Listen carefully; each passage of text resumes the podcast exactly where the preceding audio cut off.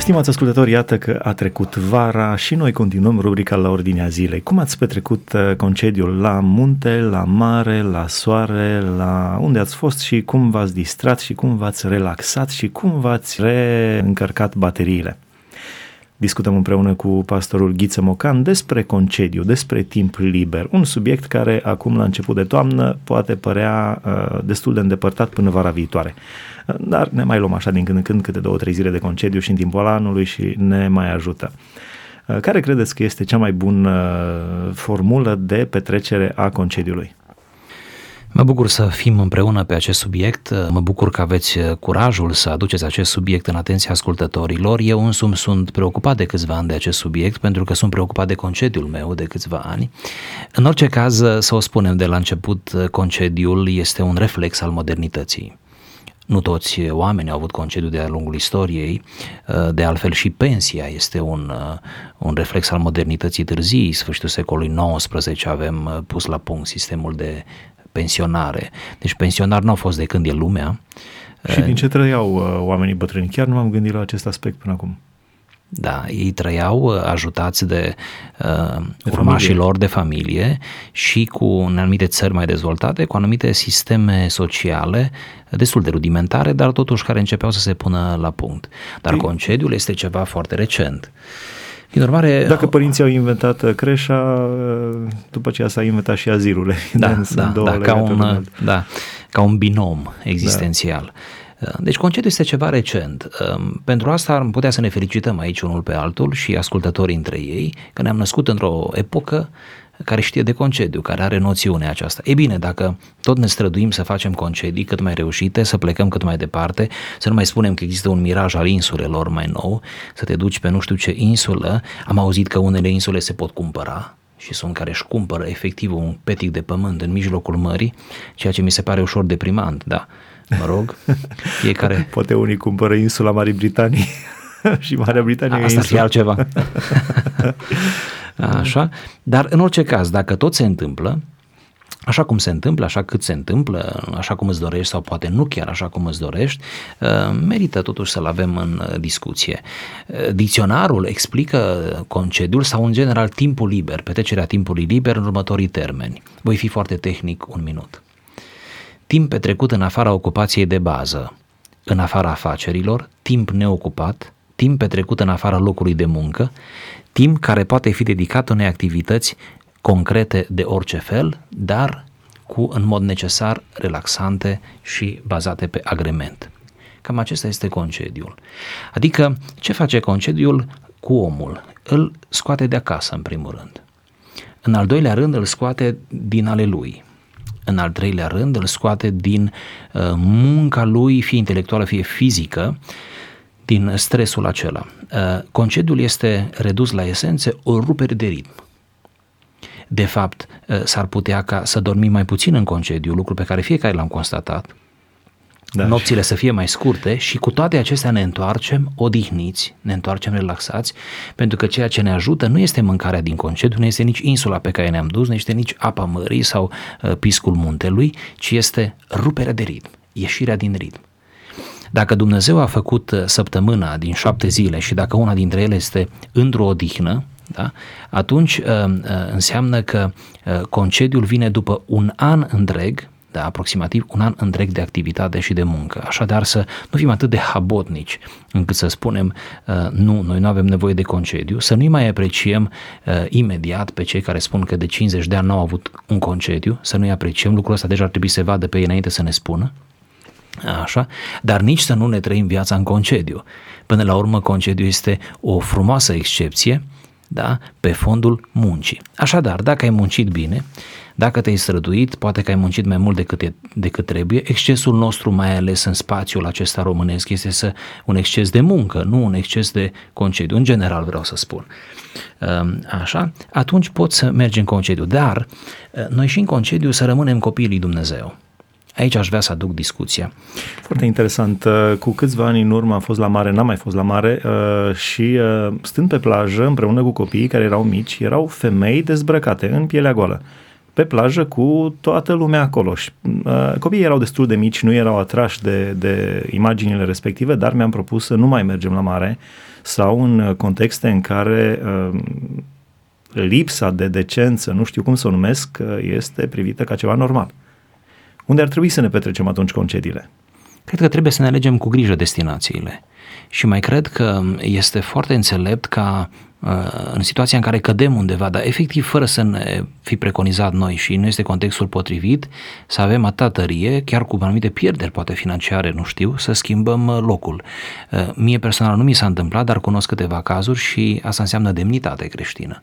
Asta înseamnă că nu neapărat că te-ai întors acasă, dar în orice caz ai mers undeva în zonă, în altă parte și toți care au făcut așa pe care i-am auzit-o povestind au spus ce bine a fost că am schimbat, până la urmă am găsit mai multe avantaje decât aparentul dezavantaj al, mă rog, psihologic că te-ai mutat dintr-un loc în altul. Uh, tocmai asta urma să spun. Până la urmă există și niște pericole ale concediului. Unul dintre ele este idolatria. Sigur că idolatria te paște de-a lungul întregului an. Sigur că idolatria de astăzi este mult mai camuflată și mai bine cosmetizată decât idolatria brutală din uh, păgânismul antic. Dacă este adevărat că se spun, cum se spune, că noi trăim într-un neopăgânism, dacă lucrul ăsta este adevărat, ceea ce eu cred că este adevărat, atunci acest neopăgânism este mult mai rafinat decât ce se întâmpla. E bine, uh, dacă te paște tot soiul de forme de idolatrie în timpul uh, anului, atunci în concediu acestea se aglomerează, pentru că ai vreme, pentru că ai timp. Dacă de-a lungul anului uh, nu-ți permiți luxul, între ghilimele, să stai mult în fața televizorului, lucru pe care dacă îl faci te felicit, așa, în concediu te trezești adormind cu televizorul, pentru că tot e în cameră, nu? Dacă e în cameră.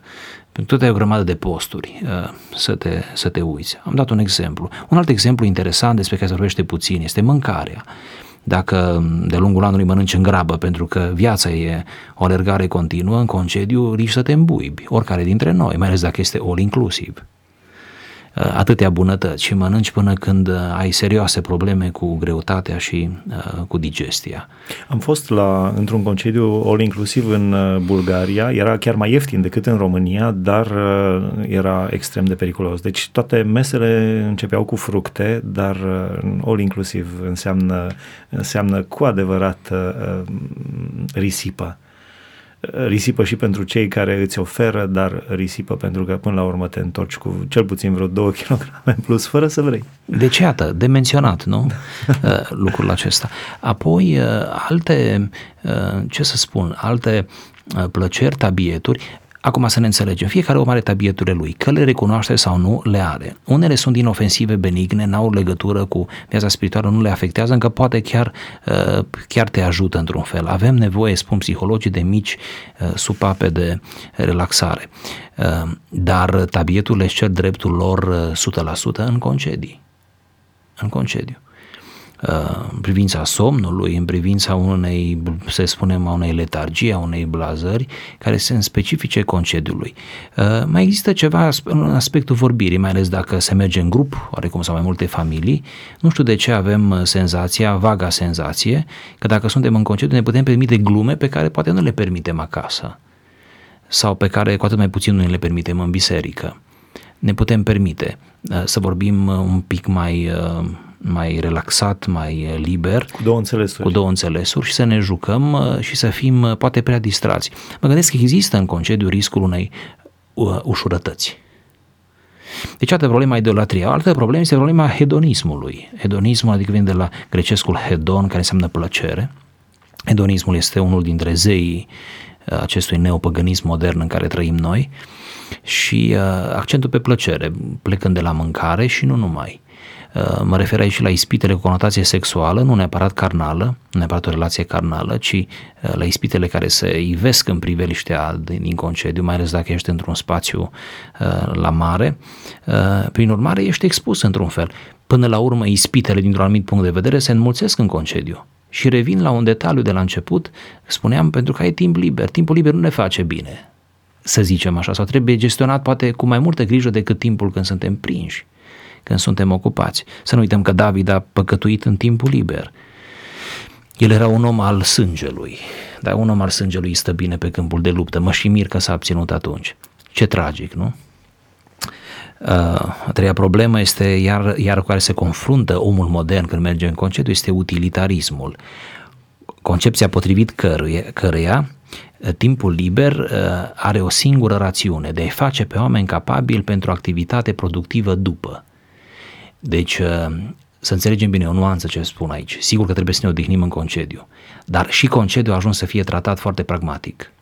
Trebuie să mă odihnesc maximum, ca după ce mă întorc, compania sau, mă rog, afacerea mea sau activitatea mea da, să aibă un plus valoare și să mă întorc uh, ca un leu da, în, în, înapoi. Lucrul ăsta ne poate stresa atât de mult încât să ne întoarcem obosiți pentru că ne-am fost prea preocupați ca să fim prea odihniți sau da, super odihniți pe când ne întoarcem. Iată câte ispite nu uh, pot să apară sau câte provocări, să le numim nu ispite neapărat, pot să apară în perioada uh, concediului. Dar cu toate astea nu spun să nu ne ducem, spun să ne ducem, spun să trecem aceste teste și să uh, ne întoarcem dacă se poate odihniți. Pentru că de partea cealaltă au fost persoane care au uh, murit la locul de muncă datorită epuizării. Sigur. Au lucrat zile întregi și se întâmplă uneori să existe alergarea aceasta nebunească după a produce ceva, după a face bani, după a îți demonstra valoarea prin munca pe care o faci și toate legate de acest lucru. Uh, unde stă um, sau unde este adevărata odihnă? Pentru că dacă vorbim despre concediu, trebuie să vorbim despre odihnă. Hai să spunem atunci ceva pozitiv despre ce ar trebui să facem în concediu astfel încât să nu ne uh, pierdem în el, să nu ne pierdem sufletul, să nu ne pierdem pacea, să nu ne pierdem relația cu Dumnezeu. În primul rând ar trebui să trăim o viață a datoriei față de Dumnezeu, o viață care îl glorifică pe El chiar și în concediu. Ce implică asta? Implică rugăciune zilnică. Nu cred că o zi de concediu ar trebui să fie fără rugăciune doar pentru că este concediu. Dacă noi ne luăm concediu, obișnuim să spunem că Dumnezeu nu-și ia. Ei bine, înseamnă că în fiecare zi Dumnezeu, pentru că nu are concediu, ne așteaptă înaintea lui. Dacă și-ar lua concediu Dumnezeu o zi și s-ar opri soarele în loc sau s-ar opri... Da, ce tragic ar fi, Viața nu? noastră. Da. Ehm, de asemenea, cred că un copil al lui Dumnezeu nu va pleca în concediu fără Biblie. O, știu că trebuie plecat cu geamantane care nu mai încap în mașină, asta știu, dar o Biblie trebuie să încapă întotdeauna în mașină, măcar o Biblie pe familie. Ehm, cred că de asemenea ehm, timpul de meditație și de contemplație zilnic pe care ți l-ai permis într-un fel sau altul în viața activă, când ai fost la serviciu, ar trebui să capete cel puțin aceeași consistență în concediu, dacă nu mai bine. Uh, mi se povestește uneori, uh, îmi povestesc uh, creștini care vin din concediu și îmi spun că uh, au citit cărți pe care și-au dorit de mult să le citească și le-au planificat pentru concedii. Și aici aș spune ceva. Da, luați-vă un braț de cărți în concediu. S-ar putea să nu le citiți pe toate, rare au fost cazurile când eu am citit toate cărțile care le-am luat cu mine, din vari motive, le tot schimbi, în fine, dar citești ceva. Dacă nu le iei, dacă nu le iei, te gândești dacă le aveam, vai ce mare cititor eram. E bine, ia să încerci să-ți dovedești dacă erai sau nu.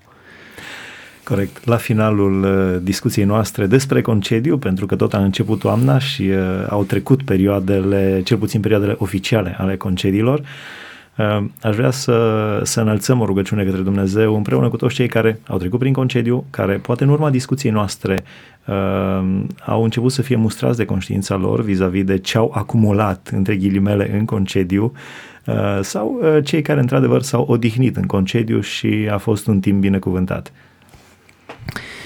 Da, Doamne, îți mulțumim că rânduiești în viața noastră și momente de relaxare Îți mulțumim că ne rânduiești resursele necesare pentru a putea pleca în concediu și pentru a fi într-un fel sau altul um, uh, într-o stare de odihnă, de relaxare, pentru a putea rupe ritmul într-un fel sau altul. Îți mulțumim, Doamne, că mai ales pentru noi, pentru familiști, concediul este un timp în care ne consolidăm relațiile uh, familiale și înseamnă foarte mult pentru familiile noastre.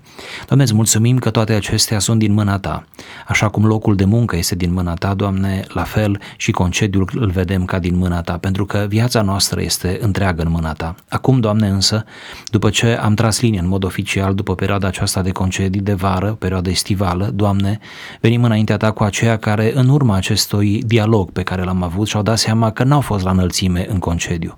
Poate că au fost tot anul la înălțime, dar în concediu n-au fost la înălțime, care au remușcări, care poate uh, își dau seama că au greșit într-un fel sau altul. Doamne, pe fondul acesta te rog fi alături de ei, Doamne, și iartă-i și ajută-i să ia hotărâri noi, hotărâri proaspete, hotărâri adecvate pentru viitoarele concedii.